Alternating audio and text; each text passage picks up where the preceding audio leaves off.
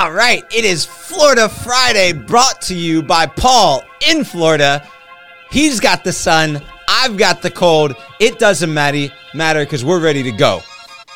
Everywhere I go, the people really want to know who I is and who I be. They stop and stare when they see me. If I said it once, no need to repeat. Run up on me, watch you fall to your knees. Does the does the bounce feel a little bit better with the waves in the background? Or wait, you're not near waves, but if I'll tell you what, it feels better with the waves. There are no waves. It's Orlando.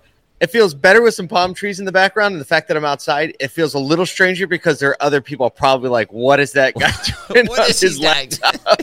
He's got a mic out at 8:30 in the morning. This is wrong. yeah, you, if you're not watching, I'm sitting outside, which is probably why you hear the leaf blower. The guy just decided to start, of course, and I'm kind of on a patio. I'm at the Rosen Shingle Creek in Orlando. I have a speaking engagement tomorrow for a company called Pop Yachts. And uh, look, you just get used to kind of doing this stuff in public, right? Right. You have to get over that if you're going to have a morning show. Yeah, we were saying before the show, it's like, hey, we just we go live. It's what we do. Wherever we're at, we we, just go live, right? So going live from Florida, you got a really really cool experience from like airport to uh, meeting some new people that, that that then transferred to a really unique experience. I wanted to kind of I saw I was watching on your Instagram. I wanted to kind of get the full feedback loop of what that was like, and then how the how the event went. So you met uh, the the Leon Bridges crew. Yeah, so you know me, I'm a pretty personable guy, and, and I'm always paying attention to what's going on. Uh, Sarah, my wife, and I were standing in baggage claim because that's what you do when you don't have kids. Like, like we're checking our bags because if we lose them, it's like it's all right. It's all good. Like it's just us. So we're standing at baggage claim, and, and, you know I'm a musician, so I'm looking around and like see see a guitar case, and then I see a cymbal case, and then you know you can tell when people like do this a lot. You're like, oh, this isn't like just a high school band trip. Like this is a band, and they're going somewhere like to play a gig. So I just walk up, and I'm, uh, they were they were kind of packing stuff up, and some people in suits were coming over and like greeting them. He said the one guy was like, hey, what's your band name? And he looks down and he gets quiet. He goes, Leon Bridges. and th- and then I like look up and I'm like, oh, that's Leon Bridges, right? Because they had like Okay. masks on Right. and sunglasses, right? Yeah. First first indicator, you have sunglasses on inside, right? So masks and so so I, I looked up real quick, uh, Leon Bridges, Orlando. Realized that he was playing the next day at the big opening of this brand new state of the art theater hall or um you know kind of symphony hall, and uh, there were two seats left, and I got them No and they were expensive. But Sarah and I were like, we're on vacation, we're doing it. So I went Love last night. Happened to be sitting. Um, I saw I saw who was probably the guy. He had a mask and sunglasses on the airport, but like judging by how he kind of overall, I was like, I bet that's the guy. So I went over at the end of the show and I was like, Hey, I saw you in the airport, and he was like, Yeah. I was like, I bought these last tickets. So we talked for a few minutes, and you know, he was like, Yo, we're going out later. Hit me up. And then and so then he leaves, and Sarah's like, What do you mean? I was like, Well, if you want to go hang out with the band, we can. She's like, Really? I was like, That's how it works, babe. That's how it works. You just But- yeah, you just have a conversation. Let's go. But we're old and we're tired, so we went we went home. You're like, we got massages, put our feet up, and we were done. No. yeah, we went home. Quiet evening, and so we had a good time at home. But but um, you know, it was it was an amazing show, and you know, it's just fun to get get around and you know, and and do stuff like that. So it's good to be out and about and just meeting some other people. Yeah, that's really fun. That's really fun. Well, let's get into some news today. I think uh, probably the the the thing that is kind of headed around LinkedIn, text messages flying, and I don't know if you've seen it because you're out, uh, you know, in, in in sunny Orlando. Trying to check out, but yeah, yesterday, Vroom dropped on YouTube their brand new commercial for the Super Bowl. Which, Yep. if you haven't seen it, we've linked it in the show notes. You can find it in the comments. You can go out, head, head to YouTube and check it. it out. You saw yeah, it. Yeah, I saw, it. I did. So it's really interesting because if you remember back and and uh, back to last year, Vroom put out a commercial that was essentially in dealership. It was all about purchasing and Aggressive. uh, super aggressive dealer employee Aggressive. like holding up you know jumper cables onto a person almost right and then they flip and it's like there's room well this year interestingly enough they're still targeting a way of doing business but they've actually targeted the people that would potentially buy private party cars that would also be their potential buyers right so like I'm thinking about the mentality of this is okay, so yes, is that a pain point for customers? But the way that they approached it was like also alienating a whole segment of um, of that like of, of that way of doing business of private party selling and buying. So really an interesting play from from Vroom again to kind of like poke poke the bear really really strongly in a new way for like the Carvanas and the Vrooms of the world. I thought I thought that last year was way aggressive, which is why it flopped. And if you look at the Google search trends, you realize that the person, the company that benefited most from Vroom's uh, whole thing was Carvana because Yeah. people like search Carvana like, more than uh, Vroom. yeah, if you watch the search, yeah, that was that was way too aggressive. They took Carvana's lighthearted poking at dealers and they just went all the way in a Right. time when everyone was like not in a mindset to like see and hear more negative stuff. This year's, Yeah. um, it was a lot more fun. It was. They took, I think they sure. took a little a little dancing cue from Carvana. There's a dancing uh, the the choreographer that did all the the choreography for the movie La La Land is the one that did it. Yep. And you know my perspective of the commercial, just watching it, I was I liked it. I thought Yeah. it was fun. I thought it was funny. In the moment, the the surprise moment when she's like, ah. he backed out, Right. right? I thought the end felt. The I thought the end scratch. fell a little flat because it was so much fun, and I felt like the end part where you know it goes to the part where Vroom bought her car. I thought that, that actually lost the fun that I was having in the commercial. Yeah, you I almost, almost- you almost think like they could have turned that and it been like full production, right? It's Yeah, like uh, behind yeah. her, like things are happening, fireworks are going off, right? It, it's yeah. this weird counterpoint because she's talking about all the people that backed out or she had a haggle over price. yeah, But visually, what I'm seeing and hearing is getting me excited, and I'm, I'm laughing and I'm seeing the dancing. And she goes, she backed out, and then it flipped to Vroom, and it seemed like really boring and unsatisfying. That's that was my take. I mean, I, th- I think that everybody understands what it's like to sell on Facebook Marketplace or Craigslist or, or try Sure. to sell private party, and so um, it'll be interesting. I mean, like letting people know it's an easy way to buy a car. I bet it'll be effective. Um, But as as an as like an entertaining ad, it was entertaining, and then it kind of fell flat for me. But um, it'll be interesting to see what it does. yeah. I, I I agree. I thought it was entertaining. I thought it'll.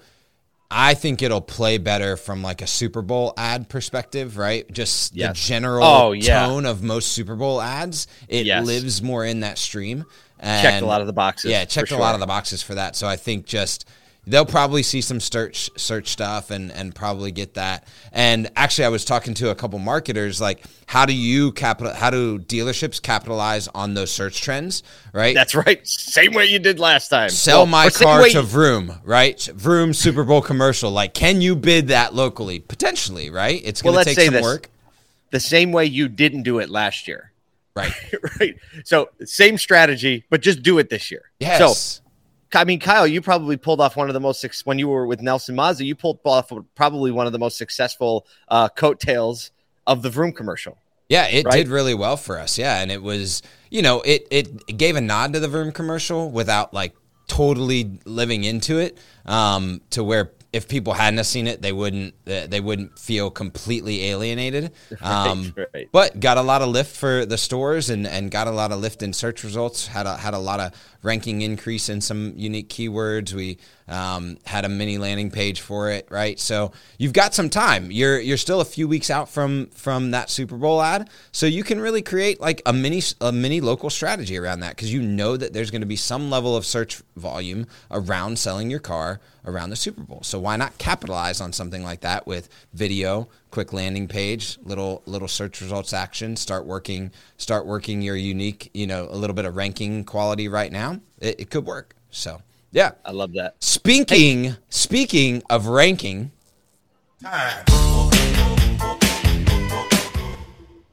you don't have your nerdy button on today.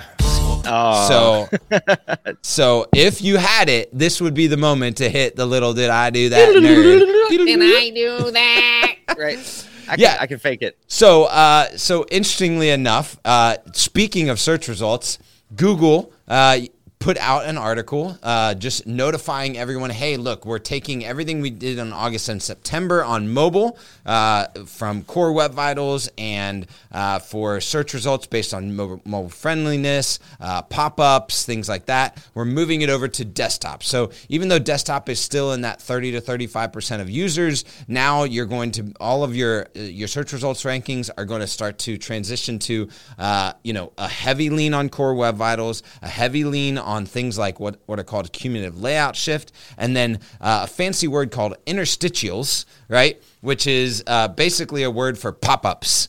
Uh, and we all know, Paul, that dealers Love, Love some pop-ups. right? It's like a break. We're gonna make a breakfast cereal box. It's gonna be called pop ups. we, should, we should do that.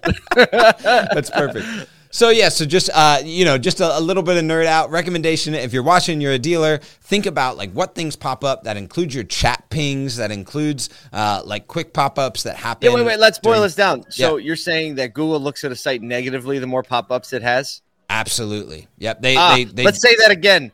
The more pop ups you have on your website, Google's gonna knock you for it. It's brutal, man. It's brutal, and especially on page load. So you got to think on like those early pop ups, things that come up really quickly uh, that change the user experience. And if you think about it, like it's the number one clicked item on a website is the X button on chats and pop ups. And so if you're wasting a click on that, Google Google knows it. Um, so watch out for that. Get with your website provider. Get with your marketing director. Marketing directors press in with your owners and and make that that desktop and mobile experience really strong, and it'll help. So I want to get to some a little bit of outside automotive, if you don't mind, Don't, I don't. because I saw that Amazon is going brick and mortar again.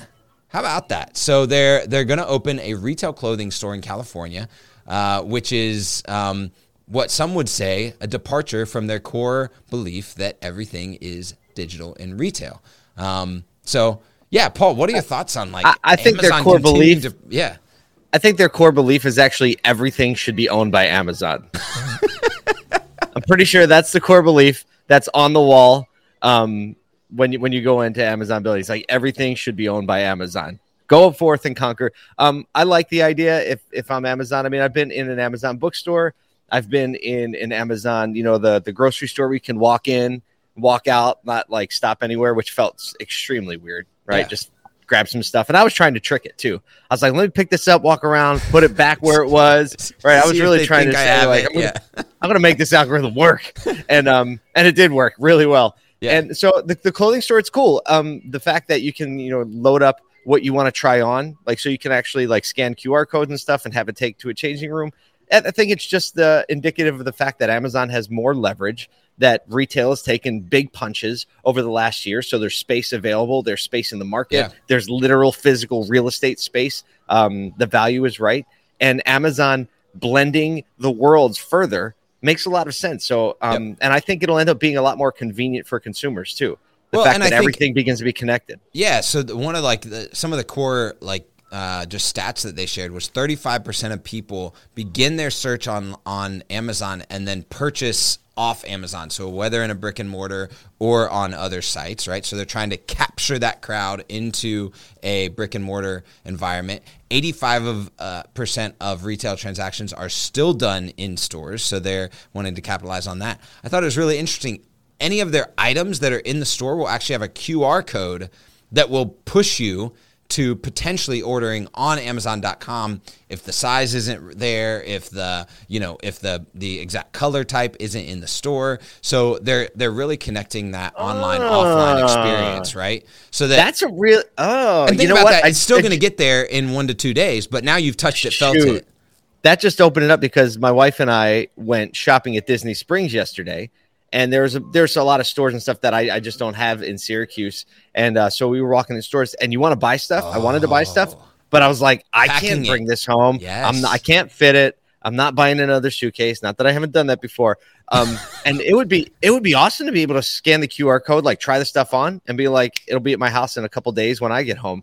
That I like that idea. That's it I yeah like that idea a lot. it's a lot of fun it's a lot of fun i'm i'm Hey, excited to see it i hope it comes close what do you got this was this wasn't on our our show notes, but um, I think I just want to share that I have driven a Tesla now for the first time over an extended period. I go. rented it. Yeah, I probably should open with this. So I we talk about Tesla all the time. I rented a Tesla on Turo, T U R O. It's like Airbnb for cars. It's great. So I rented some, you know, some Doctor's Model Three, and um, we've been driving it for the last few days, and a little getting used to. Um, it goes really fast, really quickly. yes Um, and it drives by itself. So we had autopilot on. I'm trying to let it drive me Ah. around. But the simplicity of e vehicles, EVs, like all of a sudden I got in and I was like, for the first time, I was I thought it makes a lot of sense that we're moving in this direction because I'm I'm like one of those people. I like the internal combustion engine. I like the noise. I like the shifting. Um, and then I, I drove this car and I'm like, we're really gonna do this. Yeah. I mean, not not that all the indicators aren't there. And You know- Cadillac just announced today that, that they're a few months away from releasing the Lyriq, the production model. Um, go ahead. What were you gonna say? Uh, my question was was like, did it feel more native to use because of like its attachment to the rest of the technology that you would typically be using on a day to day basis? Did it? like, No. does that make sense? Or not no, really? because and I think the reason for that is that like I don't I don't have the app and I'm not logged in. I have a guest card. Yeah, it's like yeah, a credit card, and that's how I get in and out of in and out of the vehicle. But I will tell you this: the technology in the car works so well, like the GPS, the the integration. And once I'm starting to get used to it, I was like, oh, it's gonna suck having no physical knobs, everything on a touchscreen. But I felt the exact same thing when I moved from a BlackBerry to an iPhone. Right. I was Yes. like, this is gonna suck. I need the buttons. I need to be able to feel. So um, after just a couple of days, we haven't charged it yet. We're gonna do that today or tomorrow.